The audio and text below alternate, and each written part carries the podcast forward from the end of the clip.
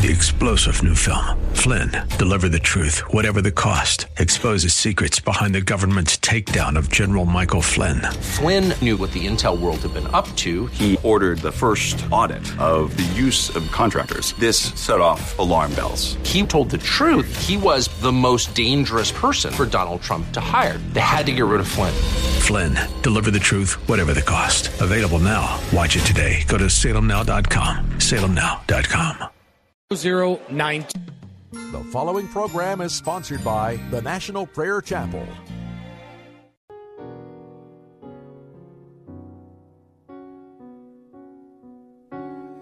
King of my life, I crown thee now.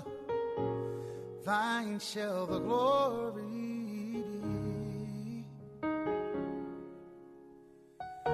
Lest I forget thy thorn crown brow, lead me to Calvary.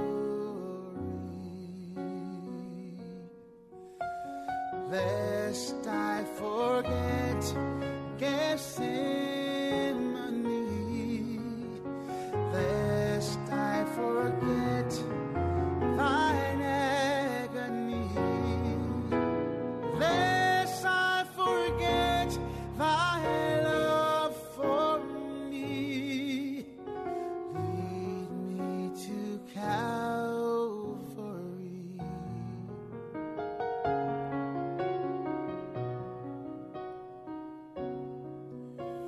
秀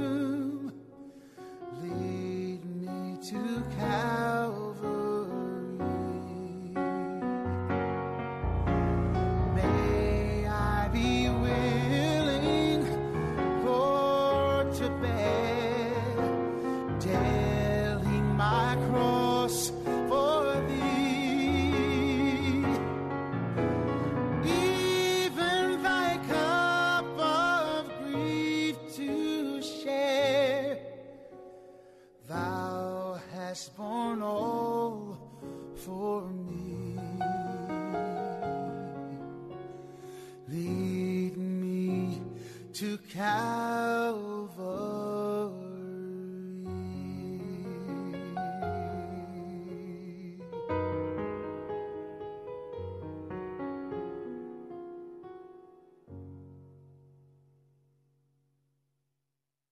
Today's broadcast is pre recorded. The message today breaking the lethargy. Breaking the lethargy. Almighty God, would you come now? Would you speak plainly to our hearts? Would you make it absolutely clear the path that you've called us to follow? Thank you, Jesus. I pray in your mighty name. Amen.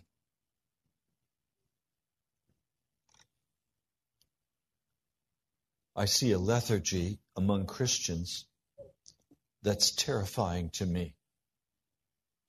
And if we look carefully at Isaiah 63, we find that that lethargy is a sign of God's judgment.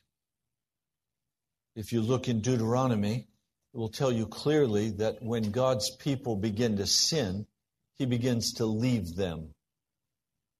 And when the presence of God begins to withdraw, lethargy sets in. Casualness sets in. And so when we look at the modern church in America, perhaps even if you look at your own life, you see a lack of earnest desire for Jesus, a, a coldness of heart, a casualness of heart that causes you to not want to pick up the scriptures and just devour them, but instead wants to cause you to go somewhere where you can have some fun, where you can chill, where you can relax. That's a sign of God's judgment against his people because they have chosen to walk in sin. They've chosen. I mean, there's no such thing as lethargy in the Christian family if there is not rebellion and sin also in that person's life. So when a person makes a decision that they're going to do what they want to do in spite of what they know they should be doing, lethargy begins to set into their heart and settle into their bones so that they become less and less interested. And if you look carefully at Romans, the first chapter, it indicates that the sign of God's final judgment on America will be giving everyone over to their lustful desires, whatever those might be, including sexual lust, but much more than that lust for entertainment, lust for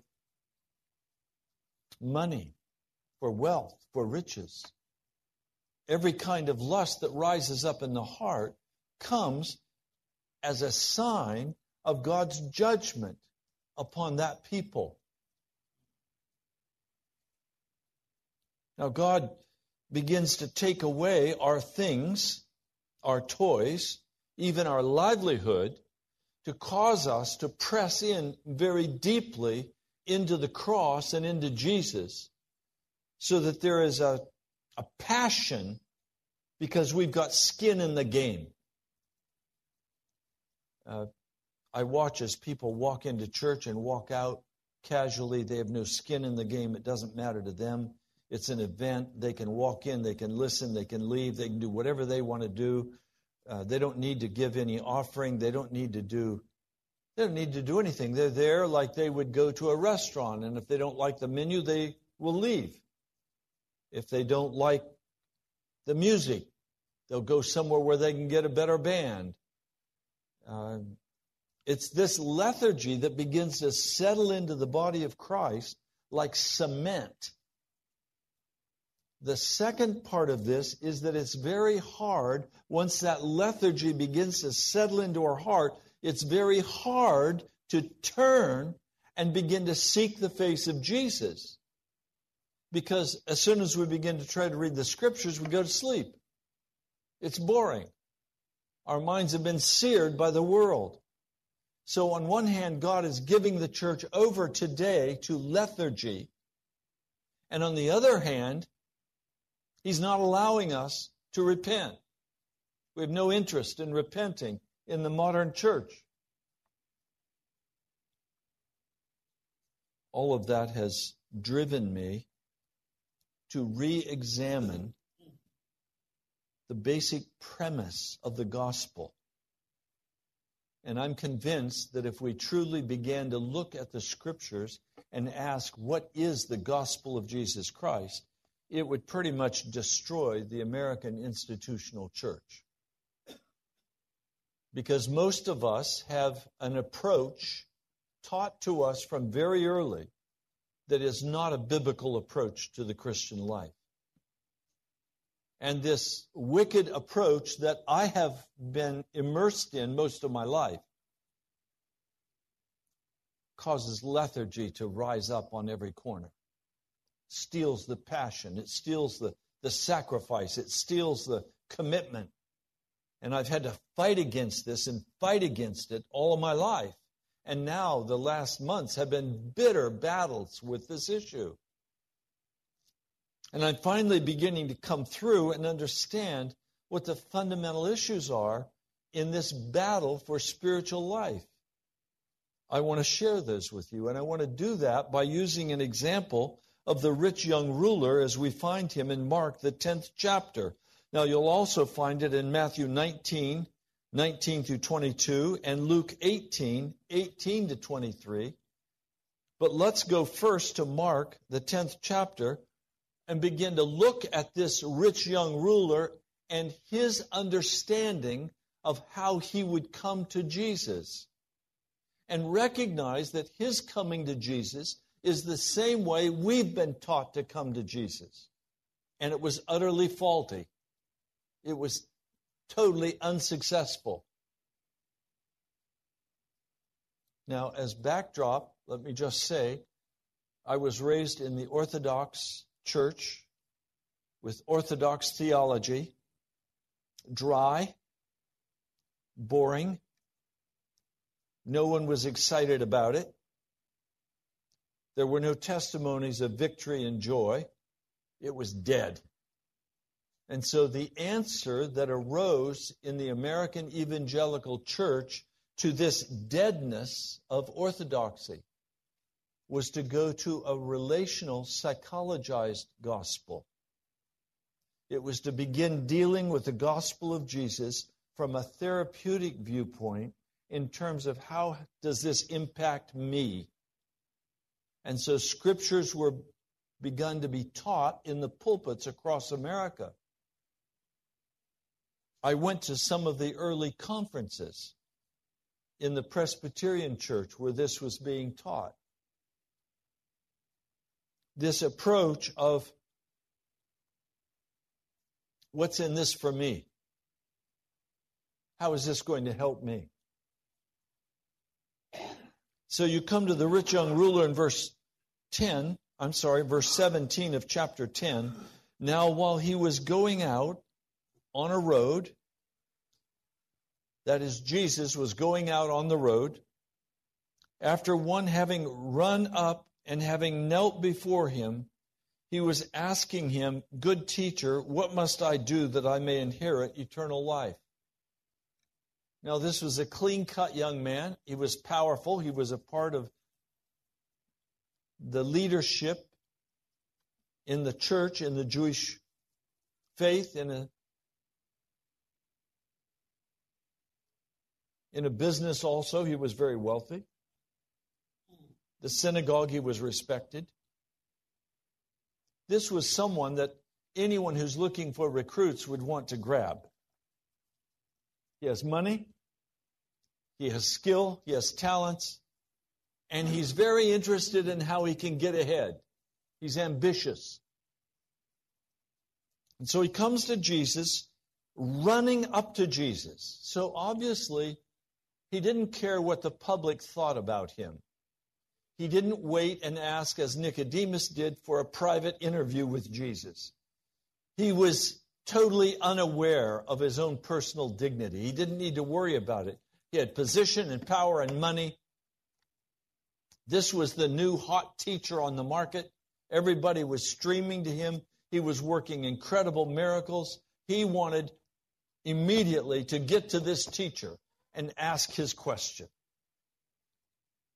Good teacher, what may I do that I may inherit eternal life?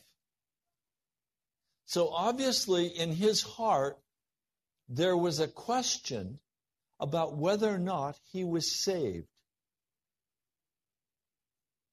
There was a discomfort in his spirit about whether he was saved or lost. And he wanted to come to this teacher to be affirmed that he was saved and to be given additional instruction regarding what he must do. So I want you to see the approach. This man has achieved much for his young life. He is powerful politically. He is powerful because of his money and his resources. He is publicly recognized as someone of great integrity. And now he wants to know what can I add to my resume to make me even better. It was about him. It was about what he could accomplish. It was about how he could live holy. okay, Pastor, if I don't do this, and I don't do this, and I don't do this, and I do this and this and this, is God happy with me? Am I saved? That's the rich young ruler's approach. I want to know what the hit list is, and I'll do it. I don't care how hard it is. I'll I'll do the hit list because I want to inherit. You notice he doesn't say that I might gain eternal life. It is I want to inherit it. I want this as my legacy. I want this as my reward. I want to be a part of the family. So he would not be asking these questions if he did not think that perhaps there was something more he could gain that would give him additional leverage in this pursuit of God. Now, Jesus is spoken to, good teacher, what may I do that I may inherit eternal life? He is not recognizing Jesus as God. He is simply recognizing Jesus as a good teacher. And he wants some additional advice regarding his walk with God. Jesus says to him in verse 18, Why are you calling me good? No one is good except the one, the God. Now, what's interesting in this is that Jesus, in another place, calls a man good.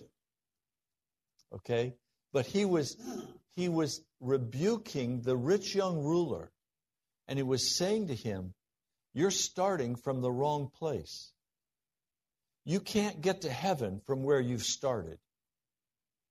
You have to start at a new place. And the place you must begin is to recognize that God is holy that God dwells in inexpressible light. That this is not about you, this is about God. So don't come to me, Jesus is saying, complimenting me. Don't come to me wanting some additional advice on what you can do. Instead, you have to recognize there is a holy God in heaven, and you have offended that holy God. And there is judgment now spoken against you. And there isn't anything that you're going to be able to pull out of the hat to patch this up. You can't patch up what you've done to God. You can't repent quickly and say, oh, okay, God, I, I recognize I got out of line last night, so I repent. Now, am I okay again, God? Am I okay? Am I on my way to heaven? Will you bless me now, God? This is the rich young ruler. No, God says no. Doesn't work that way. You know the commandments. Now he begins to do a very interesting thing. He begins to search this young man's heart with the law. Because by the law, we discover our sin. And this man was utterly unconscious of his sin. He had punched every card he could imagine. He had done every good thing he could think of. And he was now coming and saying, Isn't there one more thing I can do to make sure I get to heaven? And Jesus is saying, No. I don't have one more good thing for you to do. Instead, let's take a look at the law. Let me search your heart and see whether you are, in fact, who you say you are. And so he began the search. He said to him, You know the commandments. You may not commit adultery. You may not murder. You may not steal. You may not bear false witness. You may not defraud. You must honor your father and your mother. And this young man answers, and he said, Teacher, all these things I kept from my youth. So, in other words, he's saying, Look, I'm faultless. And these things were taught to him as a child. I'm sure he grew up under very strict conditions and he has kept all of these commandments. He's never committed adultery. He's gained great wealth by hard work with honesty and with integrity. He's honored his mother and his father. He's not stolen or cheated. So he's saying to Jesus, Look, I've done all that. Now tell me what I really can do because something's not right yet.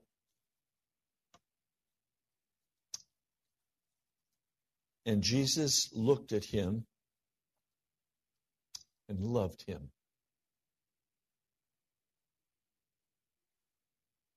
Jesus loved him because he knew that he was now going to take the knife of the law and cut this man's heart out.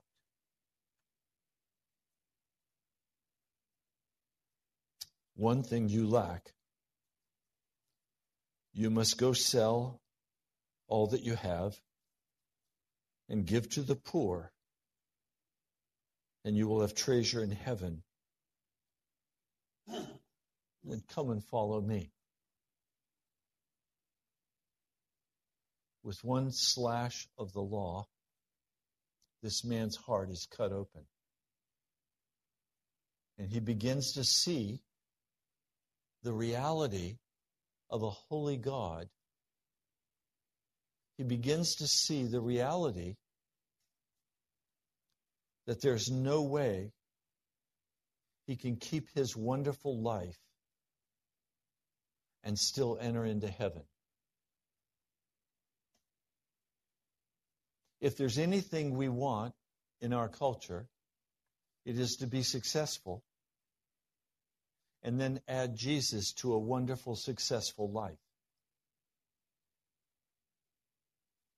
Jesus is saying, no, you're not going to be able to do that. There is no quid pro quo. There's no deal you can make with God. Now, had this man actually lived utterly clean? No, you know he had not, and I know that. Jesus said that if you look at a woman lustfully, you've already committed adultery with her. He said, if you've already been angry with your brother, you've murdered him. So Jesus would take the law much deeper and had done so on the mountain in the Sermon on the Mount. But this was not the primary issue of sin in this man's life. The primary issue of sin in his life had to do with money and selfishness now, yes, he gave alms to the poor, that was required. But his security, his life security, was grounded in his wealth. I think we all have to ask what is your life grounded in? What is it that gives you the confidence to wake up and walk? Is it your retirement? Is it your bank account? Is it your job? Is it your family?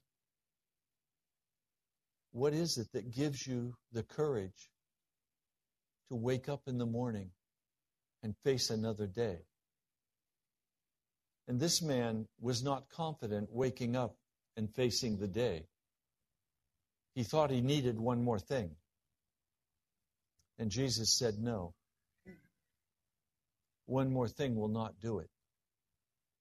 We have to get to the very heart of what the sin is by which you have offended Almighty God. And you must take actions. You see, there's a there's a casual attitude among those that God is beginning to give over to the power of darkness. It's a casual attitude that sees no big deal in making decisions that our conscience tells us is the wrong decision. I've seen men and women earnest to follow Jesus, and then they'll make a decision that is diametrically opposed to what they know is right. They're making the decision in the flesh, and their interest in Jesus begins to wane. The casualness begins to take over their life. Their earnest zeal to give is gone. Their earnestness to follow after Jesus begins to dissipate. All because they acted in a way, in a very specific decision to go against the known will of God in their heart, and their conscience told them not to go there, but they did it anyway. And so they have these wonderful phrases I fell into sin. No one ever fell into sin. If you are in sin, you jumped into sin as a volunteer to the devil. You don't you don't accidentally get into sin. You don't you don't just kind of edge into sin. Sin is a voluntary decision of the heart to say no to the Holy Spirit and say yes to my flesh. And when I think back in my own life to those places where I said yes to darkness, I saw the Holy Spirit grieved from my life. I saw him retreat from my heart. And I saw that now, with his absence, I had to step up my game to keep up the appearance. But I was standing on shaky, sinking sand because I'd made a decision about God and I had offended him. I cannot then simply say, Oh, I'm sorry. Please forgive me, God. No, it requires time and energy to agonize before God and search out in the Spirit what I've done and why I've done it. And examine the heart and the mind and the soul and say, is this the direction I choose to go? If I'm going to go to hell, let me at least be conscious of my decision to go to hell. Let me be conscious of my decision to resist the Holy Spirit and please the world, the flesh, and the devil.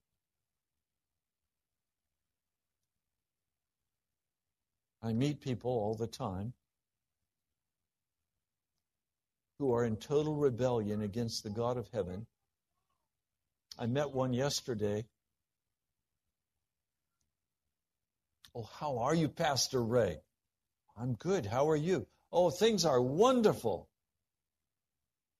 Then why is your face so dark? Why is the cloud over your face? Pastor. No, why is your face so dark? You're walking in rebellion against God. When will you surrender? Oh, I have my gods. I've surrendered to my gods. Okay. Conscious decision. I'm going to go to hell. I'm not going to serve Jesus. That person is much further down the road towards salvation than a professed Christian who unconsciously blocks so that it's unconscious and takes a path that is under destruction. At least this person was honest about their rebellion against the Most High God. As we move toward revival, the power of the Holy Spirit is going to increasingly be poured out, and we will become increasingly conscious of our standing before a holy God. And as that consciousness is granted us by prayer and supplication, we must respond by saying, Yes, Lord, whatever you say, I will do.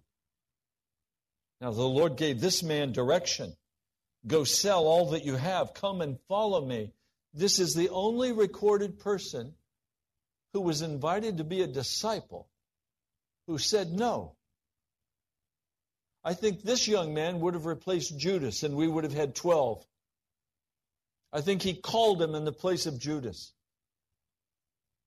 But this man's saying no. And the scriptures say, having become shocked at the word, he went away grieving, for he was having many possessions.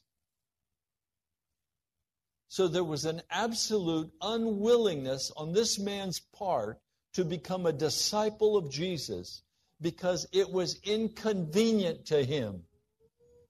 It was too hard for him. He loved his money too much. He loved his life too much.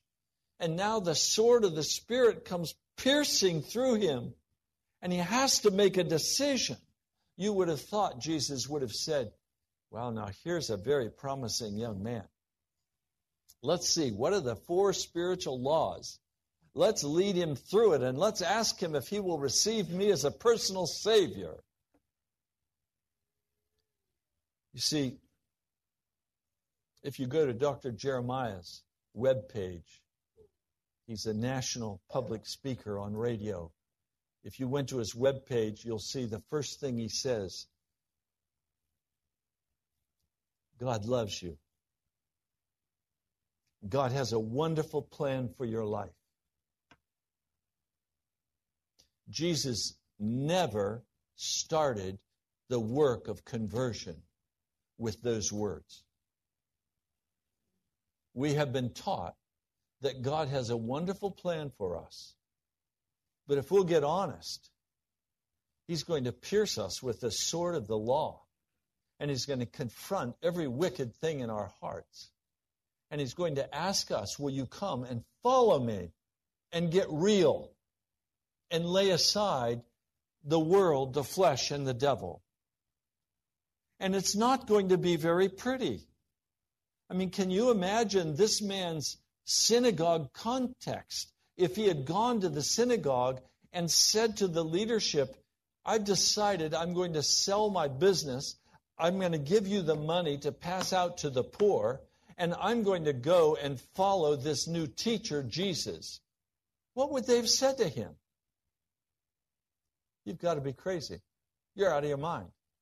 The world will always say to a Christian, You are out of your mind. This is insane. Don't do it. It'll cost you too much. And Jesus uncompromisingly says, Either come and follow me or walk away. Those are the only two choices Jesus will give a man. Either come and follow me or walk away. And he will not begin the conversation by saying, you know, I really love you. And I have a wonderful plan for your life. And if you'll come and follow me, I'm going to give you a seat beside me on the throne of God. Are you kidding me? He doesn't start that way. Does he love us? Oh, he loves us. Does he have a wonderful plan? Yes, but a very painful plan. Is he going to give us a seat on the throne of Absolutely he's going to and we're going to judge the angels. But oh the price. The price as we recognize it's not about us. It's not about our suffering. It's about God. And it's about Jesus. And we're not going to make a deal with him.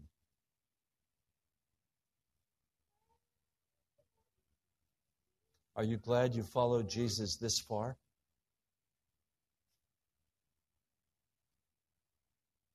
My life is is almost over.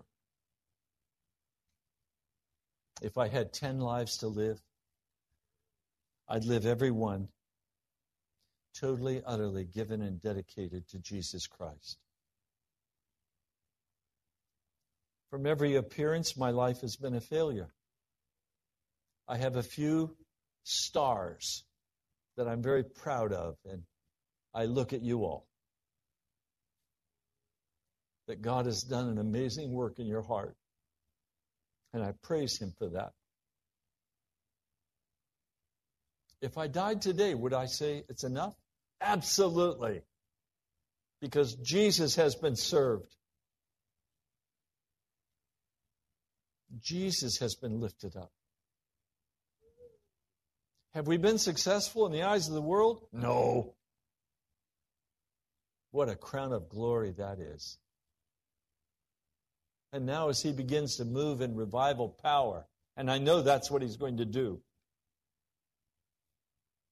we're going to say it was all Jesus. And he is going to open the way.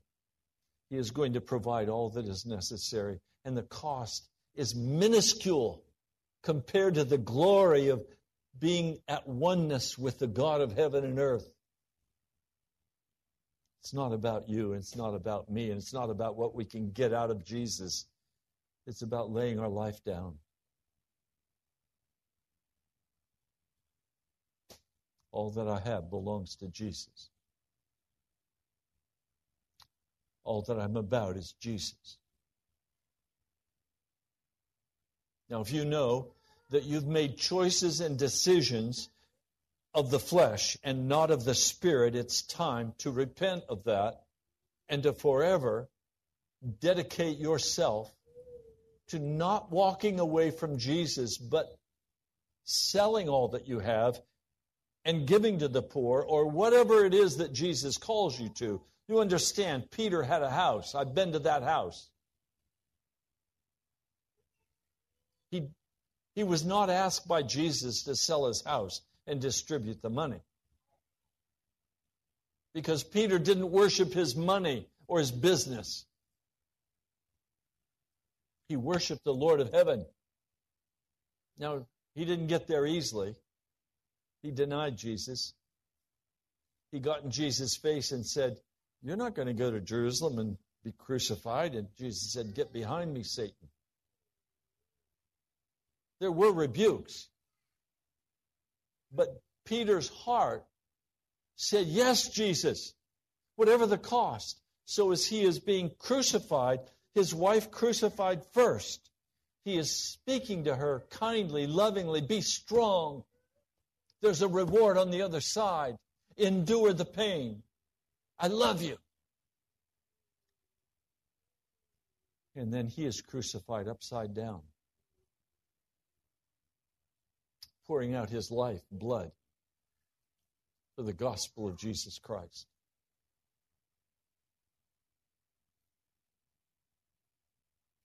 Now, in the National Prayer Chapel, we're going to have to begin to come very close one to another. We're going to have to encourage each other and strengthen each other. Brother Ed last night got maybe an hour, hour and a half of sleep. He was at the church this morning at 7:30. Why? So he could pray for the announcements that were going to be made in the sanctuary today. You know what that says to me? It says that number one on Brother Ed's heart is the work of salvation for the lost. Another says, Pastor, I can't be, that's too hard. I, I, I can't do that. Okay, I understand. We're going to have to come very close to one another and encourage one another because much is going to be asked of us. And the question is what is first for you? Is Jesus first? Is revival and turning America around?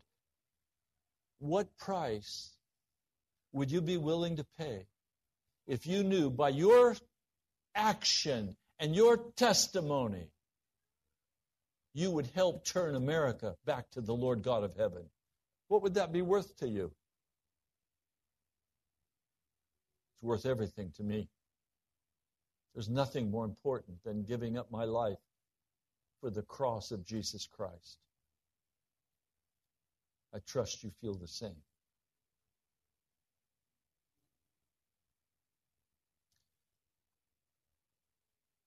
So we're going to hold this service, Revival Now.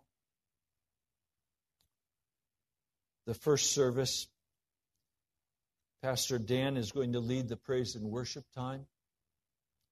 Nee is going to be on the keyboard backing him up. It should be beautiful. I need your prayers that I will be able to speak a very straight, strong, convicting word to these precious people who will come. And then I'm going to have to have the wisdom to know whether or not to call for public confession of sin and getting right with God. I've never walked this road before. This is all new to us. But as I share this with you, I suspect if you're at all like I am, you begin to see all the tentacles of your life as they have gone out to grab and establish yourself.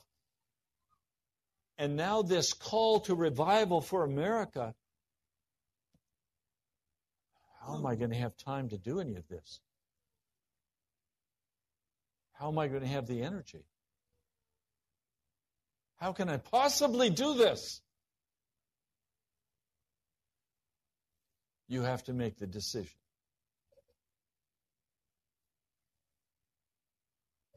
Is the cry of your heart revival now? Now, it's interesting in the announcement, I went off script and I said to the people, we do not want to talk about revival anymore. We want revival now. And erupted all over the congregation. Amen. Amen. They don't want to talk about it anymore either. They want it. They just want the real deal. Let's have revival. Well, what is revival? Repentance, confession of sin, decision to give all to Jesus, to become awake and serious, to seek Him with all of our hearts. It's simply seeking righteousness. That's revival. And paying the price by not going against our conscience and not walking in the flesh. That's what we're going to call for on Monday night. That's what we're going to say. Please pray.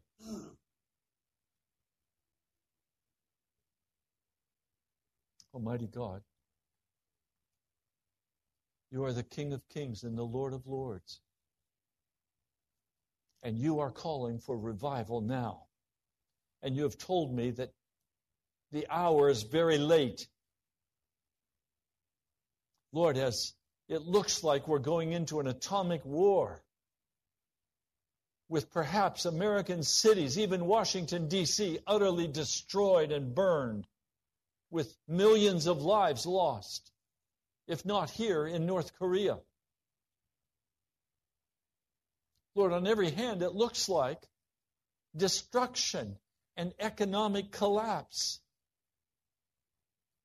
Lord, I plead hold back the hounds of war, that your Holy Spirit can come and do a work in the hearts of people. For war destroys revival. Lord, I pray for your mighty power to be poured out on Monday night. I pray for your power to be poured out in this fellowship, that we would stop all casualness or playing with sin, if that be the case. Almighty God, come. I pray in your name. Amen.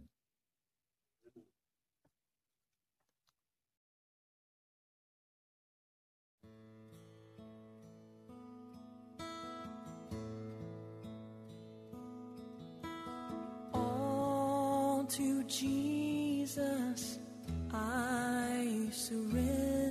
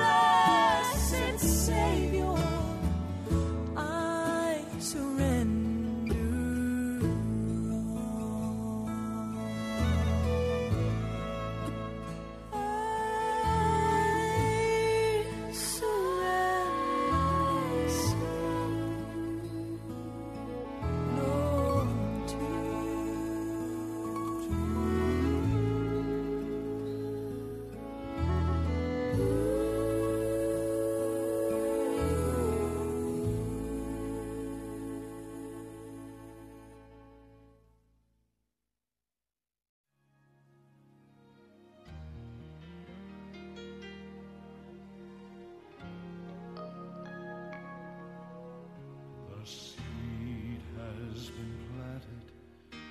We've labored in the field, but still the land is barren.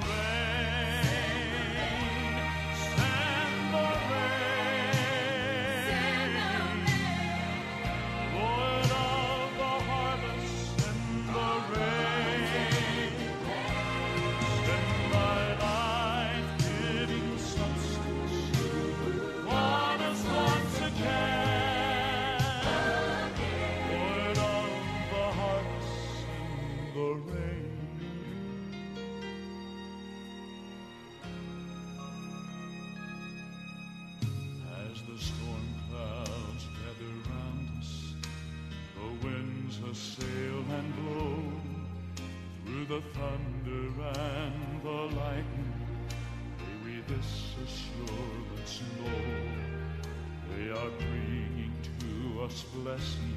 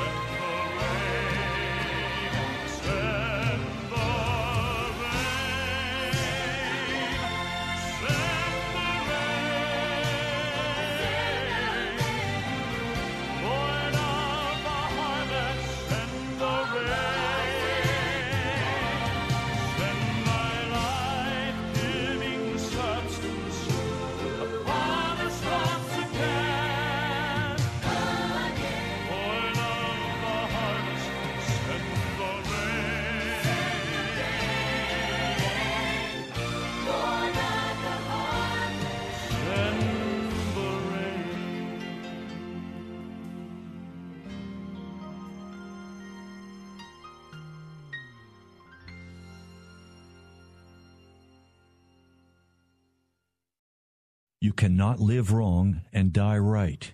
We cannot continue to sin and believe we are saved. I'm Pastor Ray Greenley. Listen Monday through Friday to Pilgrim's Progress at 1 p.m. at WAVA 780. The gospel is that Jesus, by his blood, will forgive your sin and set you free of all sin right now.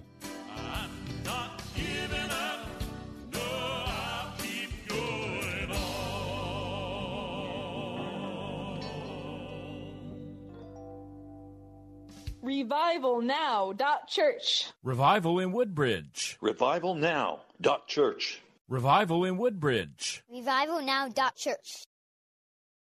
Thank you so much for joining us today. You've been listening to Pilgrim's Progress, brought to you by the National Prayer Chapel in Woodbridge, Virginia. Come join us at nationalprayerchapel.com or our sister website, revivalnow.church. God bless you. We love you.